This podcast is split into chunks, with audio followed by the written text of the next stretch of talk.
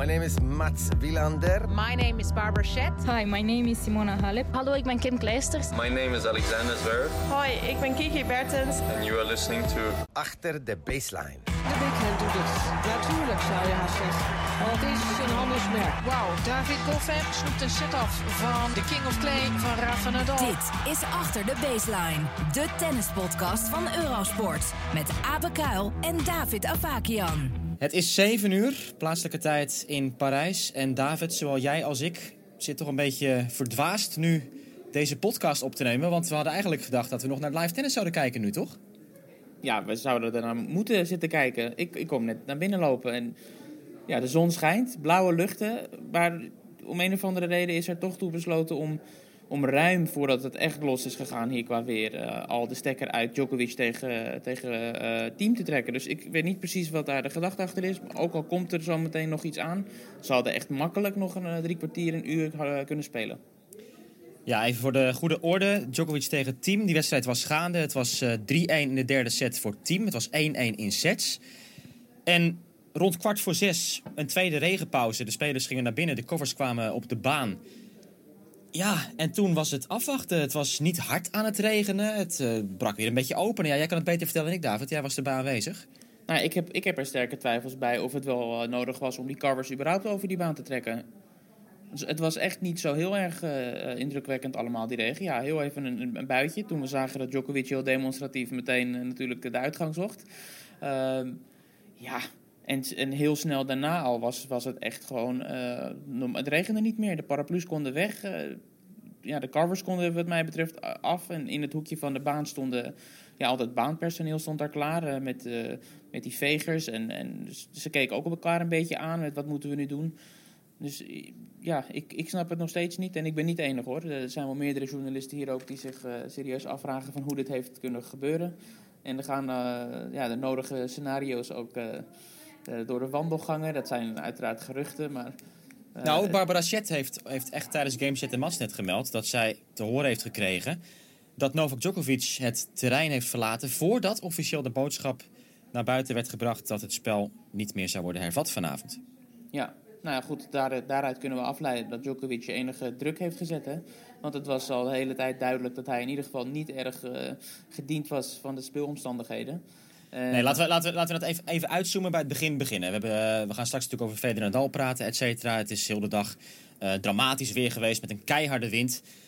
Djokovic tegen team, tweede halve finale. Die wedstrijd begint en Djokovic heeft het vanaf het begin af aan totaal niet naar zijn zin. Ja, wie heeft het wel naar zijn zin in zo'n omstandigheid? Maar hij was erg bezig met de omstandigheden en niet met zijn tennis. Nou, we zagen team won die opening set ook vrij simpel daardoor. Djokovic maakte maar 10 punten in de eerste set. Het werd 6-2 voor de Oostenrijker.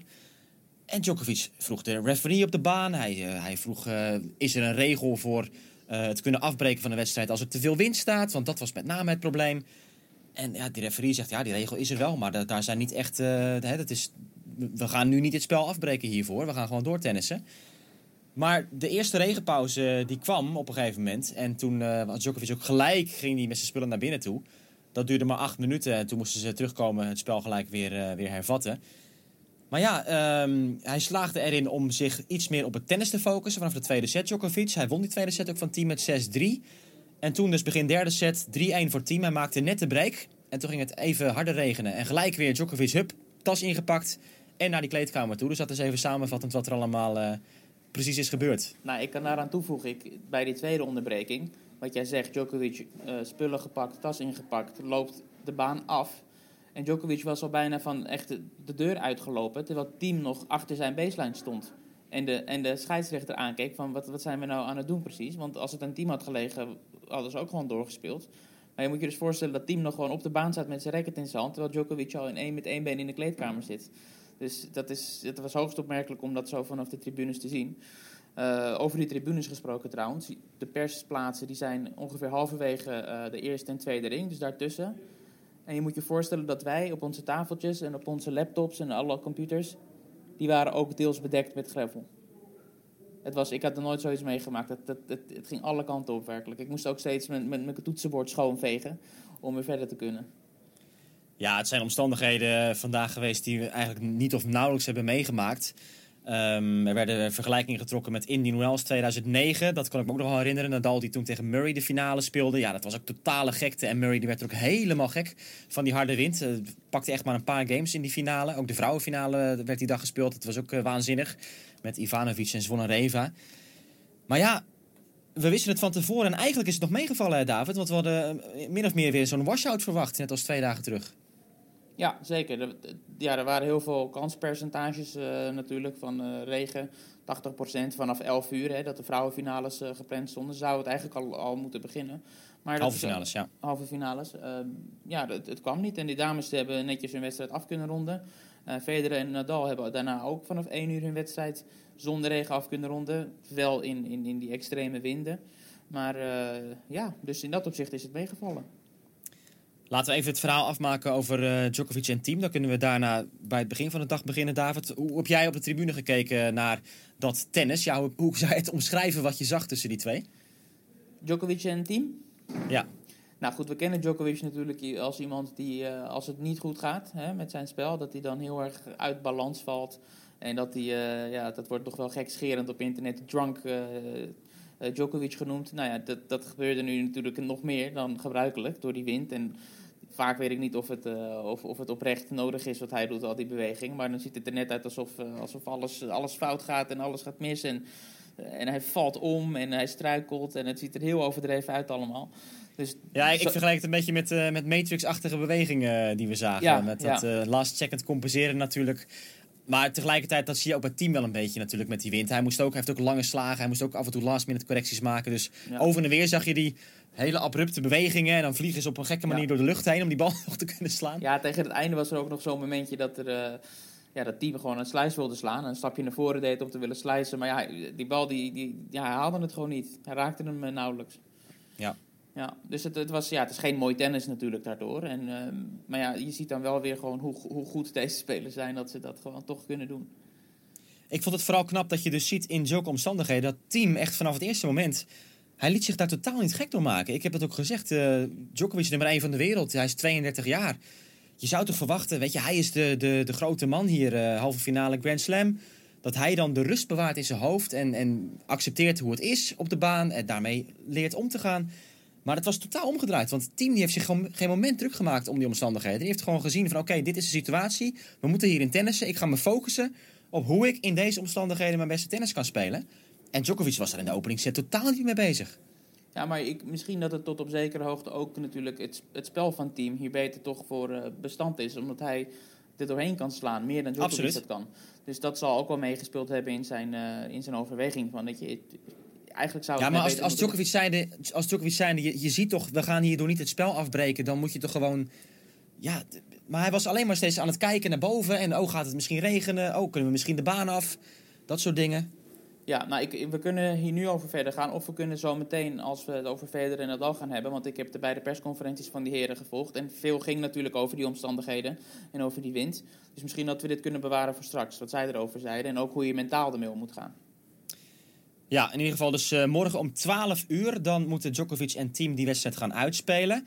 Dat kan natuurlijk nog uren duren, David. 3-1, derde set. Eh, ja, eh, het interessante is dat dus op dit moment de situatie zo is... dat Nadal heeft op dinsdag zijn kwartfinale gespeeld. Die had twee dagen rust.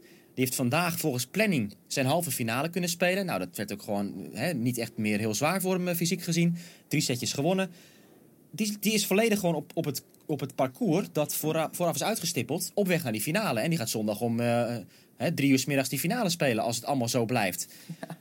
En wat een contrast met de andere kant. Want de winnaar dus van team tegen Djokovic, die moet gewoon vier dagen op rij tennissen. Ik ben eigenlijk al verbaasd dat ze nu niet hebben gezegd, oké, vanwege deze kromme verhouding, vanwege het feit dat ze morgen die partij gaan uitspelen, gaan we de mannenfinale op maandag laten spelen. Dat zou toch eigenlijk al een hele logische zet zijn nu.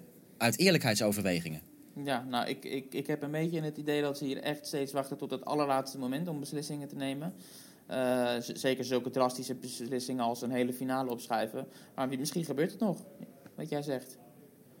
Ja, misschien dat ze kijken hoe het morgen gaat. En als, eh, hè, als het misschien een drie kwartier klaar Ja. is, dat je dan op zondag die finale nog kan spelen. Maar het, het is wel nog steeds vier dagen op rij opwarmen voor die wedstrijd. Mentale spanning, et cetera. De druk eh, om, het, om het te moeten presteren. Dus hoe het, hoe het ook zal aflopen, Nadal zal, als die finale op zondag wordt gespeeld, daarin gewoon mentaal en fysiek een voordeel hebben. Veel meer Ja. rust in zijn hoofd. Zonder meer, zonder meer. Ja, en hij is sowieso een goede doen. Daar zal ik zo meteen ook iets meer over zeggen. Maar nu we het toch over het schema hebben.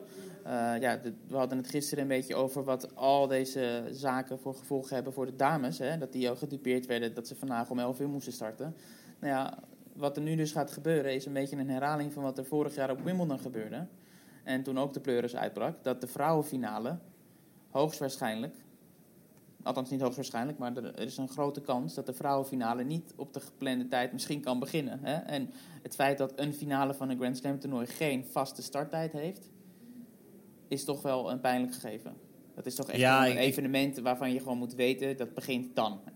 Ik weet nog wel, vorig jaar was natuurlijk de situatie zo. ehm, toen gingen ze volgens mij om één uur door, smiddags op Wimbledon. En om half drie stond die vrouwenfinale of zo. Of echt een uurtje of anderhalf uur later. Dat, dat wist je helemaal, dat gaan ze nooit halen. Ja. Nu zit er een gat van drie uur tussen. Dus ze hebben wel een grote eh, marge gepakt in dat opzicht.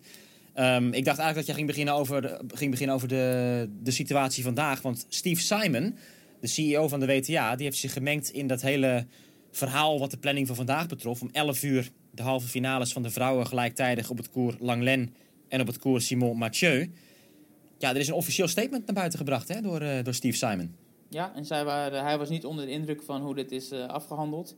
Hij zei dat er wel degelijk andere opties mogelijk waren om dit beter op te lossen. Om die vrouw ook het podium eh, te gunnen wat ze hebben verdiend. Dat woord gebruikte hij. Ze hebben hier hard voor gevochten. En dan moeten ze ook op het, op het grootste podium, in dit geval Chatrier of anders op Langlen, eh, moeten kunnen spelen. Nou, dat is niet, niet gebeurd. En ook Amélie Mauresmo eh, had, had, had vele woorden daarover. En, en, en ja, goed, veel meningen, uiteraard. Maar ja, als we kijken hoe het vandaag is uitgespeeld, had het gekund hoor. Als, eh, Ja, eh, achteraf. Achteraf had het, want natuurlijk als die regen die werd verwacht om 11 uur is niet gekomen.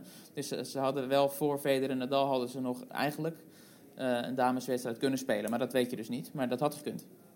Ja, dan had alles mee moeten zitten. En, eh, hè, maar we hadden het gisteren al besproken. Stel, je begint die partij om 11 uur op Chatrier. Je speelt drie games, het gaat vier uur regenen. Ja, dan ben je gewoon zwaar de pineut. Dan, dan, zit je echt helemaal in de penarie als organisatie zijnde. Dus het was het meest logische om te doen. Ik vond nog wel een ander idee interessant dat ik op Twitter zag. Ze hadden wel kunnen zeggen, als je het podium wil geven aan die vrouwen... Nou, zet dan de vrouwenfinale naar zondag. Zet op zaterdag de twee halve finales van de vrouwen op Chatrier. Dan heb je dus wel nog steeds eh, primetime aandacht eh, volledig eh, voor die vrouwen halve finales. Maar ja, dan moet je dus al zeggen, we gaan een finale verplaatsen een dag later. Met alle hè, heisa van die mannen- en vrouwenfinale dan op dezelfde dag. Dus dat is ook weer een organisatorisch probleem. Dus hoe dan ook, was het natuurlijk een, een, een onmogelijke puzzel om voor iedereen goed te leggen. Ja, nee, helemaal met je eens. En ook iemand die werd aan het puzzelen werd gezet vandaag was Federer in zijn persconferentie. werd ook gevraagd naar deze oplossing. En hij zei, ja, eigenlijk is voor mij de eerste week veel relevanter. Volgens mij moeten we op Roland Garros, waar je ook eerder begint... moet er toch een manier zijn om in die eerste week gewoon meer gedaan te krijgen... dat je gewoon nooit in de tweede week in dergelijke problemen kan komen. Hij zei, dat is voor mij de, waar ik, waar ik het, eh, de oorzaak van dit probleem zoek. Maar ja, dus dit is niet ideaal, dat accepteert ook, ook hij. Ja, het feit is, het is wel het laatste jaar dat we over deze zaak eh, onze hersens dus, eh, moeten kraken. Want volgend jaar is er natuurlijk een dak op het centercourt. Dus dan zal altijd alles op de showcourts met de hoofdwedstrijden goed komen in die tweede week. Ehm, ja, laten we maar over wedstrijden praten, denk ik, eh, David. Genoeg problemen achter de schermen die we nu hebben aangekaart. Het begon dus vanmorgen vroeg om 11 uur. Met gelijktijdig de twee halve finales bij de vrouwen. En aan jou om te kiezen met welke wedstrijd je wil beginnen. Uh, nou, laten we maar beginnen op de grootste baan, op uh, koers Suzanne Langlen. Waar uh, Amanda Anisimova, waar we gisteren uitgebreid over kwamen te spreken, het opnam tegen Ashley Barty. Nou, het hartstikke leuke wedstrijd werd het uiteindelijk met, met allerlei momentumwisselingen. En eerst Barty die begon, die met 5-0 voorkwam. En Anisimova weer terugkwam in die eerste set en uiteindelijk via een tiebreak de, de, eerste set pakte. En toen meteen uitliep naar een 3-0 voorsprong in de tweede set. Toen Barty weer terug, pakt toch die tweede set 6-3 en ook de derde set uiteindelijk met 6-3. Dus het was een uh, spectaculaire wedstrijd. Ja, je had dus echt van die blokken. Hè? Je had 5-0 Barty na 12 minuten. Dat was echt, uh, het ging razendsnel. Het werd het 6-5 voor Anisimova. Die mocht volgens mij serveren voor de set, dacht ik. Hè? Toen op 6-5. Het werd weer teruggebroken door, uh, door Barty, uh, meen ja, ik. Ja, volgens mij toen, ook, toen ja. kwam die tiebreak. Nou, tweede set 3-0 Anisimova. Gingen de zes games op rij naar Barty. Wat jij zei. Maar ja, het is toch wel leuk om te zien natuurlijk. Ook uh, hoe Barty dat dan weer, uh, weer oplost met, met die slice natuurlijk. Die weer effectief was tegen Anisimova vandaag. Daarmee kan ze toch iets anders brengen in een wedstrijd. Zeker tegen die jonge meiden die het nog nauwelijks gewend zijn. Ja, en, eh, en toch de volwassenheid van Barty, die je dan aan het eind ook een beetje terugzag naar mening. Ja, volwassen 23-jarige. Ja, precies. ja, nou, ze zeiden zelf over dat het eh, natuurlijk een hartstikke lelijke wedstrijd was. En ook zij verwees naar de omstandigheden. En ze zei, wat heb ik bij Vlagen slecht gespeeld. Eh, en zei ook, het maar ja, ze is natuurlijk hartstikke blij dat ze door is naar de finale. En ze wordt nummer drie van de wereld, hè, minimaal. Nog kans op nummer twee ook. En iets wat wij niet hebben besproken in voorgaande podcasts, maar zeker wel de moeite, moeite waard is om met Bart te vermelden natuurlijk, is het feit dat zij drie jaar geleden terugkeerde. Zij heeft al heel vroeg in haar carrière heeft ze een break genomen van tennis. En nou ja, drie jaar geleden precies, gisteren, of eergisteren, uh, ja, was het jubileum eigenlijk van haar terugkeer. En nu... Ze heeft wel tegen ballen geslagen, hè, naar aanwezigheid. Ja, ja, ja. Cricket. Ja, precies. Ja, ze heeft op uh, hoog niveau gecricket, uh, maar ja, uiteindelijk toch, toch voor tennis gekozen. En, en ja, hier staat ze nu in de finale op Roland Garros.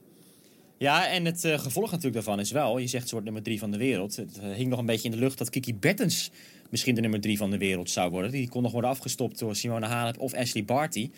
Ja, dat is dus wel een beetje jammer voor, uh, voor Bertens in dat opzicht. Dat door die finale plek van Barty Bertens niet haar career high ranking gaat halen. Ze evenaart dan niet de hoogste ranking ooit behaald door een Nederlandse speler. Dat was Tom Okker, die nummer 3 van de wereld was. Maar wie weet uh, gaat dat nog komen voor Bart... Kiki Bertens.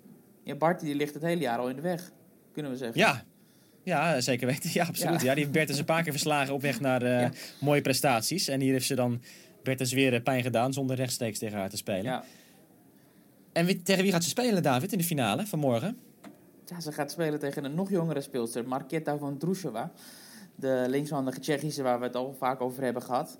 Uh, ook een speelster met heel veel variatie in haar spel. En daarmee wist zij vandaag uh, Johanna Konta in twee sets te verslaan. Wat betekent dat zij zonder setverlies de finale heeft behaald. Zo, inderdaad, zeg je zegt. Ja, daar nog helemaal niet, uh, niet bij nagedacht. Ja. ja, ja, en ja, daarin gaat dat, het is de jongste finale uh, op een Grand Slam toernooi qua gecombineerde leeftijd sinds 2008 hier op Roland Garros toen Anna Ivanovic haar Grand Slam won tegen uh, Dinara Safina. Dus het is, uh, het is een hartstikke leuk affiche en wat ik zei, twee dames die met heel veel variatie spelen. Dus het, het zou een heel aantrekkelijke pot moeten worden. Ja, en het werd bijna nog een uh, volledige tienerfinale dus, omdat Anisimova die set een 3-0 voor stond. Het was sowieso de eerste keer twee teenagers in de halve finale van een Grand Slam sinds de US Open van 2009. Dat waren toen Caroline Wozniacki en Janina Wiekmaier, de laatste twee halve finalistes die tieners waren op Roland Garros. Dat was in 2001 en dat waren Justine Ene en Kim Kleisters destijds. Dus dat ja. is echt, uh, echt lang geleden. Maar ja, Van Drosjova tegen Barty, dat is dus de finale van morgen alweer. Ja, het is even een gekke gedachte, omdat we nog niet eens klaar zijn met die halve finales bij de mannen. Maar dat is dus morgen om drie uur de eindstrijd. En um, ja, wat kunnen we daarvan verwachten? Dat is nauwelijks te voorspellen, denk ik, hè? Nee, nee, ik weet het niet. Ze, hebben al eerder tegen elkaar gespeeld. Hè? Ik geloof twee keer, maar dit zal de eerste keer worden dat ze op gravel tegen elkaar gaan spelen. Ze hebben op gras en hardcourt uh, gespeeld. Ik heb even niet paraat uh, hoe dat is uitgepakt toen. Uh, dus ze kennen elkaar wel. en ze hebben allebei over elkaar al gezegd dat ze ja, die variatie hebben ze aangekaart. En ook zij verwachten een leuke wedstrijd. Dus ja, laten we vooral hopen dat het een, een, een, een ja, een, een drie-zetten wordt, hè? Ja, ik ben eventjes uh, aan het opzoeken gelijk hier. Barty tegen Van Drusjova head-to-head. Het staat 2-0 voor Ashley Barty.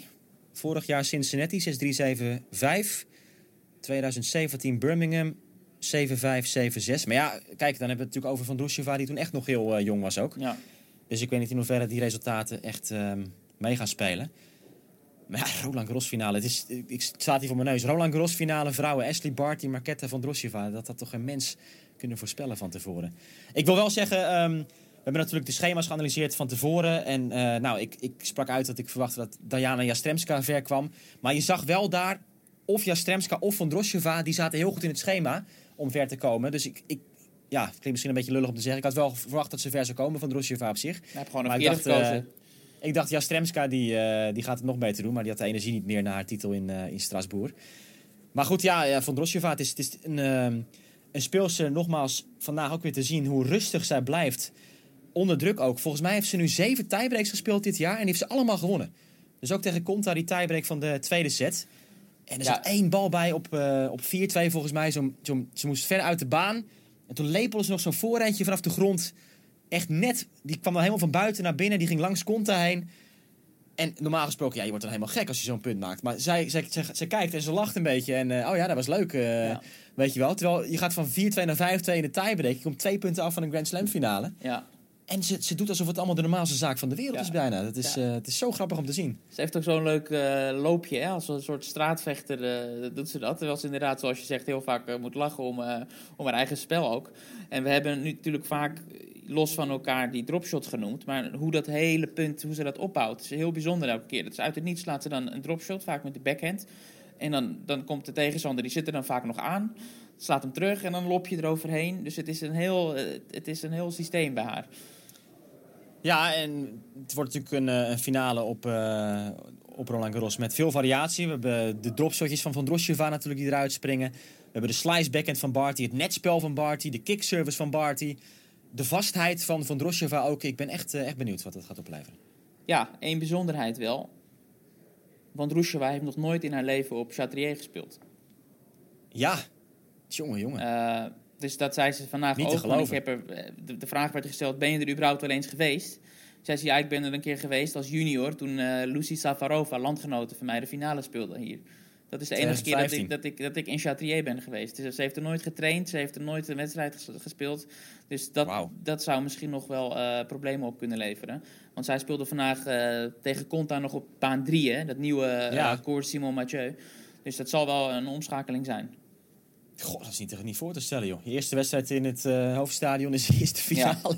Ja, Niet te geloven. Ja, ze gaat natuurlijk morgenochtend dan even warm spelen op het koers Chatrier. Dat zal Ja. wel mogelijk zijn. Maar ja, dat is... eh, Nou ja, dat is, dat is denk wel een factor hoor, zoiets. Weet je, voor de eerste keer op zo'n centercourt spelen... is toch een hele andere indruk die je dan hebt. Dus, en dat, dus het massale centercourt ineens waar je op staat... plus dat je dan weet van, dit is gelijk de finale... Dat, dat kan toch best wel een rol gaan spelen, denk ik, in het hoofd van eh, Van, van Drosjeva. Dus misschien mede daardoor ook wel nog dat ik dan toch eh, voor Barty kies. Die heeft meerdere... Of sowieso op, op Chatrier ook gespeeld vorig jaar tegen Serena Williams. Ja. Verloor ze nog net, weet ik. Maar eh, die heeft dus meer ervaring wel op de, de grote podia. Ja, nou, ik kijk er dan eh, naar uit, naar die wedstrijd. Morgen om drie uur, als het allemaal mee zit, David. Gaat het meezitten met het weer? Kunnen we dat al zeggen? Volgens mij is het morgen wel goed eh, en is het zondag eh, weer penibel. Zondag Dus, de mannenfinale. ja, ja, Zoals het nu nog staat. precies, ja. ja, Ja, nee, ik, ik, ik kan er weinig over zeggen. En we hebben vandaag ook gezien dat de voorspelling niet altijd klopt. Is er nog één wedstrijd over volgens mij, hè? Weet jij het nog, welke we nog niet besproken hebben? ja, daar is zoveel over gesproken nu, dat je, wordt ermee kapot gegooid. Eh, ja, de, zoals het in de volksmond genoemd wordt, Fedal, deel 39. Eh, ja, de, de, de, de wedstrijd tussen Federer en Nadal, de, de rivaliteit weer, eh, een, nieuwe aflevering daarin. Nou ja, het, hoe zal ik, wat zal ik erover zeggen? Ik zat uiteraard in het stadion en we hebben die wervelwinden hebben we allemaal aangekaart. Eh, ik wil enerzijds zeggen dat er gebeurde wat ik verwachtte. Nadal wint in, in drie sets. Eh, maar het was wel een leuke wedstrijd om te zien. Het was Ja. niet, we hebben in het verleden natuurlijk van die wedstrijden tussen Federer en Nadal op Greffel gezien dat het eh, gewoon pijnlijk is bijna. Dat gevoel had ik niet, want zeker de eerste twee sets waren gewoon hartstikke go- goede wedstrijden, eh, twee goede sets met mooie punten. Eh derde set bloedde het een beetje dood. Maar ja, Ik zal even zeggen wat ik pijnlijk vond, David. Ehm, ik vond heel pijnlijk de opkomst.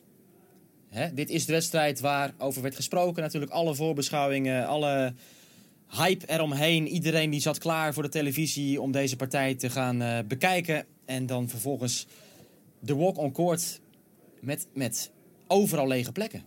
Dat kan toch niet? Nou ja, je weet in Frankrijk is de lunch heilig, Abe. Als de baguette Ja, nog niet maar, weggewerkt eh, is, dan... Non de you zeg ik dan even in mijn beste Frans, David. Ja, zo is het hier nu eenmaal. En wat dan ook niet helpt, is natuurlijk die regel dat je niet... ehm, ja, een regel waar overigens nu over gesproken wordt... of dat in de toekomst niet gewoon eh, ja, afgeschaft moet worden. Dat je niet... Dat je pas bij 3-0 of bij 2-1 eh, de baan op mag, hè? Dus veel... Ja, maar eh, sorry hoor, maar als jij een kaartje voor Federer en Nadal en je mist het eerste punt van de wedstrijd, dan mag je van mij voor straf de hele eerste set buiten blijven staan. Ja, ja. Nou ja, ik ben het met je eens. Dat, dat viel mij ook op. Ik, ik zat daar uiteraard. Eh, maar ja, dat, dat liep gaandeweg de eerste set wel vol. En het is niet dat die wedstrijd uiteindelijk is gespeeld in een half leeg stadion. Dat zat gewoon vol. Nee, maar het is natuurlijk gewoon de sfeer, weet je. Je zet je televisie aan op Eurosport en, en je, je, je- de grote helden komen de baan op.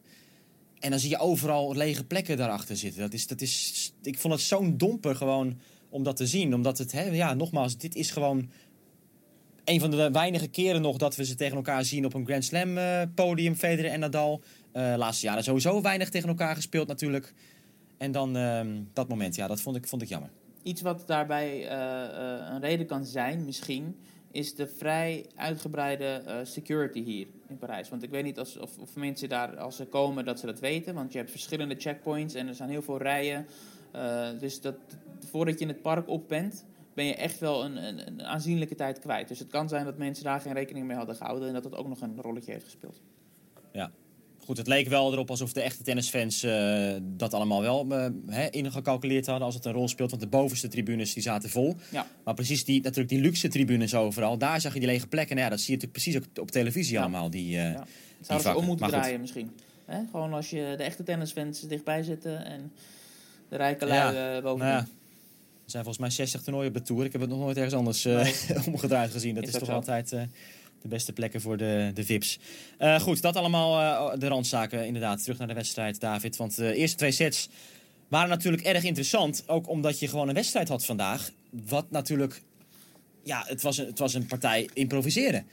Hè, het, het, het was niet tennissen vanuit het strijdplan dat je van tevoren hebt bedacht. Nee, het was gewoon omgaan met de omstandigheden.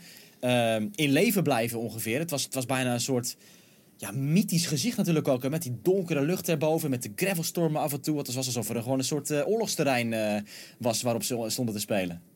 Ja, nou ja, wat je ook zag natuurlijk door die omstandigheden, is de, de voorzichtigheid waarmee beide mannen eh, te werk gingen. Ik, ik zal maar meteen inspringen op hoe Federer het beschreef. Hij zei, ja, de eerste set stond gewoon helemaal in het teken van wennen aan, die omstandigheden. Wat kan je wel doen, wat kan je niet doen? Nadal was het er ook mee eens. Hij zei, de eerste zes games waren ja, dat, eh, niet ideaal, maar vanaf dat moment prijsde hij eh, eh, ja, het hoge niveau, wat ze toch allebei hadden gehaald, vond hij. En dat, dat kan ik op zich eh, helemaal, ben ik het daarmee eens. Het, het was best goed voor, eh, voor de omstandigheden. Ja. Ehm, maar ja, ik zag tijdens het inspelen al, ik zat op dat moment, tijdens het inspelen zat ik achter Nadal. En hij zat dus met, met, met zijn voorhand die linkse spinners te spelen. En die waaide elke keer naar de backhandkant van Federer. Dus ik dacht, dit wordt nog... Dit is natuurlijk normaal gesproken al ellendig voor Federer. En die komt ook nog eens die, die zijwind erbij. Dus, maar ja, uiteindelijk, uiteindelijk was het een prima wedstrijd. Eh, ja, wat kunnen we nog meer eh, erover zeggen? Het was hartstikke lastig. En, en Federer die zei ook verder nog dat hij tijdens de wedstrijd, eh, ik weet niet of dat ideaal is tijdens de wedstrijd, maar hij zei tijdens de wedstrijd zat ik met zoveel waardering weer te kijken naar hoe Nadal zat te spelen. Dat hij zo naar voren en achteren en dat bewegen, dat, ja, dat is natuurlijk waanzin. Dat je tijdens een wedstrijd, tijdens een halve finale Roland Garros bezig bent met, eh, met, ja, de waardering voor je tegenstander. Het, het is wel even heel grappig, want ik zit nu deze podcast op te nemen in mijn commentaar ook nog steeds. En de, de televisiebeelden lopen nog. En ik, ik heb nu de herhaling Federer Nadal voor mijn neus. De stand is hier 6-3 Nadal, 4-3 Federer, 30 gelijk. En dit zijn eigenlijk precies die momenten die nu aanbreken. Waarop natuurlijk kansen lagen voor Federer om iets in deze wedstrijd te doen. Om, om die tweede set misschien eruit te trekken en dan hè, op gelijke hoogte te komen. Dat gebeurde niet. Ja, Nadal noemde dat moment wat jij nu beschrijft. En een eerder moment in die tweede set, toen Federer een break had, 2-0, en toen werd teruggebroken. Als Ja, twee- Federer slaat nu die prachtige backhand return. Waarop Nadal die half volley actie heeft eh, vanuit het achterveld. Ja, En, eh, en daarna het punt pakt. 40-30. Anders was het daar breakpoint geweest voor Federer. ja, dat noemde Echt, Nadal. dat was echt, dat was misschien wel de beste backhand return die Federer heeft verslagen in de wedstrijd. Ja, die was waanzinnig. Echt precies in het hoekje, paste precies, alles goed. Alleen die approach, die had dan ja, weggemoeten. Ja, Eh, die hij en toen kwam de passingen langs. En toen Ja. kwam de passing er langs. Nadal zei daarover, dat vond hij ook een hele mooie passing, die jij nu beschrijft. Die tweede zeide, ja, dat was iets, eh, iets, iets eenvoudiger. Ehm, eh, wat wilde ik erover zeggen nog? Lastig, eh, Geen point Nadal nu. Korte bal Federer. jij zit gewoon... Oh ja, die gaat er langs. Ja, dat is een mooie backhand passing. Ja, Ja, jij zit ja gewoon- jij, zit- jij zit te zoeken naar je dingen. Dus ik dacht, dan eh, ga ik gewoon even live commentaar geven hier. Eh, ja, dat was dus het tweede moment waarop Nadal zei wat cruciaal was. Maar het eerste moment wil ik toch nog even bij stilstaan. Die, die break voorsprong die Federer weggaf. Eerst kwam Federer in de persconferentie en die zei... Ja, dat was echt... Dat vond ik een heel belangrijk moment. Want ik verloor mijn service Ja, meteen- win, win- met win mee. Hij zei, Meteen in de tweede set. Meteen in de tweede set. Ja, Ja. toen hij die en, break had. en. Nadal kwam toen in zijn persconferentie en noemde precies hetzelfde moment. Ja, ik brak hem terwijl ik wind tegen had. Dus ja, die wind die heeft echt een, een, stempel gedrukt op deze wedstrijd. Uh, en ja, Federer zei verder nog, het, het blijft toch moeilijk om, om, om, om, gaten te vinden tegen Nadal. En hij speelt zo solide en alles, alles is goed. En ja, over de voorbereiding op die wedstrijd had hij nog een grappige opmerking. Hij zei, ja, ik heb twee dagen gehad om die wedstrijd voor te bereiden. Maar ik, ik, in godsnaam, waar moet ik een speler vinden die een beetje kan benaderen hoe, hoe Nadal speelt? Dus hij zegt, ja, ik heb niemand kunnen vinden die mij goed heeft kunnen voorbereiden op dit weer. Uh, nou ja, Nadal werd daarmee geconfronteerd. En hij gaf het, uh, het, cadeautje terug en hij zei: Ja, maar ik, ik, heb ook niemand gevonden die als Wederen speelt. dus dat was toch wel een grappig 1 2 in die persconferenties. Uh, ja, Federer was uiteindelijk hartstikke tevreden met, uh, met hoe het allemaal gegaan is. Het greffelseizoen en hier ook de halve finale. Um, opmerkelijk moment nog was dat hij zei dat hij denkt dat dit jaar Roland Garros misschien de meeste support is die hij ooit op een Grand Slam heeft gekregen uh, van het publiek. Ja, deze bal is trouwens mooi. Ja, dat zien de luisteraars niet. Maar dit was het moment op 4-3 Juice dat hij weer Federer die aanval inzet. En dat Rafa met die korte, korte reactie met zijn voorhand daar die, uh, die passing maakt. Ik zit gewoon een heel verhaal te houden en echt over die wedstrijd beginnen. Ja, kan, kan je nog even vertellen? Ik zat te kijken. ja. Nee, nee. Nogmaals, ik zal het één keer herhalen, mocht je het echt niet gehoord hebben. nee, ik hoorde je al. Oké, okay, oké. Okay. Dus die crowd support is iets waar, uh, waar Federer echt... Uh, ja, dat, dat wilde hij echt aankaarten. Dat het misschien wel dus het beste is wat hij ooit heeft gehad. En ik kan dat beamen. Tijdens de wedstrijd werden we gewoon op, op meerdere momenten... gewoon dat hele publiek Roger, Roger riep. En ook na afloop toen hij al uh, had verloren toen hij de baan afging, werd, uh, het scandeerde het publiek zijn naam. Dus uh, ja, dat was zeker wel ja, te zien. Ja, servicebehoud voor Nadal. Nee, sorry. Um... jongen, jongen, Weet je wat ik ook heb zitten denken? Nee. Eigenlijk voor deze wedstrijd al. Um, is dit niet voor Federer het mooiste scenario om afscheid te nemen van Roland Garros? Halve finale halen, verliezen van Nadal, de ultieme gravelkoning. Mooier kan toch eigenlijk niet, realistisch gezien. Hij gaat het toernooi nooit meer winnen als hij hier terugkomt. En de kans is groot als hij nog een keer speelt. Hè, misschien komt hij tegen uh, een of andere jonge Argentijn volgend jaar in de derde ronde uit, die, waar hij van, die van verliest, een gravelbijter of, of hè, wie dan ook. Dit is toch bijna het mooiste wat je kan hebben. Je zegt het zelf ook, wat hij nu uitspreekt in die persconferentie. Ik heb zoveel steun gehad vandaag van de fans. Ik werd toegejuicht respectabele nederlaag tegen Nadal. Oké, het was 6-3, 6-4, 6-2. Maar toch heeft hij mooie dingen laten zien. Federer, de eerste twee sets had het closer kunnen zijn. Had misschien wel een set kunnen winnen zelfs. Dus dat, ja, weet je. Ik, ik denk, uh, misschien is dit wel gewoon het mooiste afscheid voor Federer. Wat hij nu nog kan krijgen op Roland Garros. Nou, het werd hem gevraagd. Kom je terug volgend jaar? En hij zei, uh, weet ik niet. En, maar dat geldt voor alle toernooien dat ik het niet weet. Uh, het was misschien hij vond het heel belangrijk om informatie in te winnen natuurlijk over dit zou gaan, hoe, dit zou gaan hier, het greffelseizoen in het geheel en hier in het bijzonder. En hij zei, nou, het was geen shocker, zei hij, dus daar ben ik in ieder geval blij mee. Het is niet, ik heb geen signaal gekregen van dit, moet je, dit was een slechte keuze, dit had je niet moeten doen. Dus hij laat het nog in het midden. Ja, dat zou raar zijn als hij nu daar al iets over zegt natuurlijk. Dan, uh, als hij nu zegt, ik kom er nooit meer terug hier, dan, ja, dan achtervolgt hem dat nog maanden, uh, bij wijze van spreken. Maar ja, dat, uh, ben benieuwd naar hoe dat uh, verder gaat voor Federer. Trouwens, die derde set natuurlijk liep Nadal wel behoorlijk over hem heen. Toen zag je ook dat het ineens helemaal zonnig werd, David. Het was stralend blauw, et cetera. Ja. De baan werd droog. Uh, Nadal ging toen echt helemaal vrij uit weer aanvallen met die spinballen. De, ook geholpen door, door de zon volgens mij, die een beetje erbij kwam. Dus dat deed me ook wel een beetje denken van... misschien is het achteraf gezien ook wel goed geweest... dat die omstandigheden zo waren in de eerste twee sets. Dat dat toch meer nivellerend werkte dan als het vanaf het begin zonnig en droog was. Dat Nadal echt met die zware spinbal had gespeeld. Maar ja, ik weet wat jij gaat zeggen. Federer kan dan ook uh, misschien meer gratis punten halen met zijn services. Dat blijft ja, uh, Dat zei hij ook hoor. Dat zei hij. Er werd hem gevraagd van... Want Federer zei door die wind ben je natuurlijk enorm beperkt. En er werd een concrete vraag gesteld van... Ja, kan je een voorbeeld geven hoe dat dan uh, zich uit... En toen zei hij, ja, ik, misschien met een serviceboetje, dan ben je iets voorzichtiger, ga je niet voor die lijnen. Je, moet wat, je hebt een grote vak waar je op mikt. Um, en ik wilde hier nog even op inhaken, want net bij Djokovic uh, zei, had je het over het spelen en de mindset hè, van, in zulke omstandigheden. Nadal zei erover, ik had twee kernpunten. En de ene was gewoon mijn volledige focus bewaren. En twee, acceptatie. Acceptatie van, ja, dit is nu eenmaal zo. Dus je, het heeft helemaal geen enkele zin om daar negatief uh, over te zijn. Uh, en hij zei, ja, gezien de omstandigheden, zei Nadal, heb ik echt een, een waanzinnig goede wedstrijd gespeeld. En ook als je de cijfers kijkt, hij had echt uh, minder dan 20 onnodige fouten. Dus dat was, uh, ja, was, is heel indrukwekkend.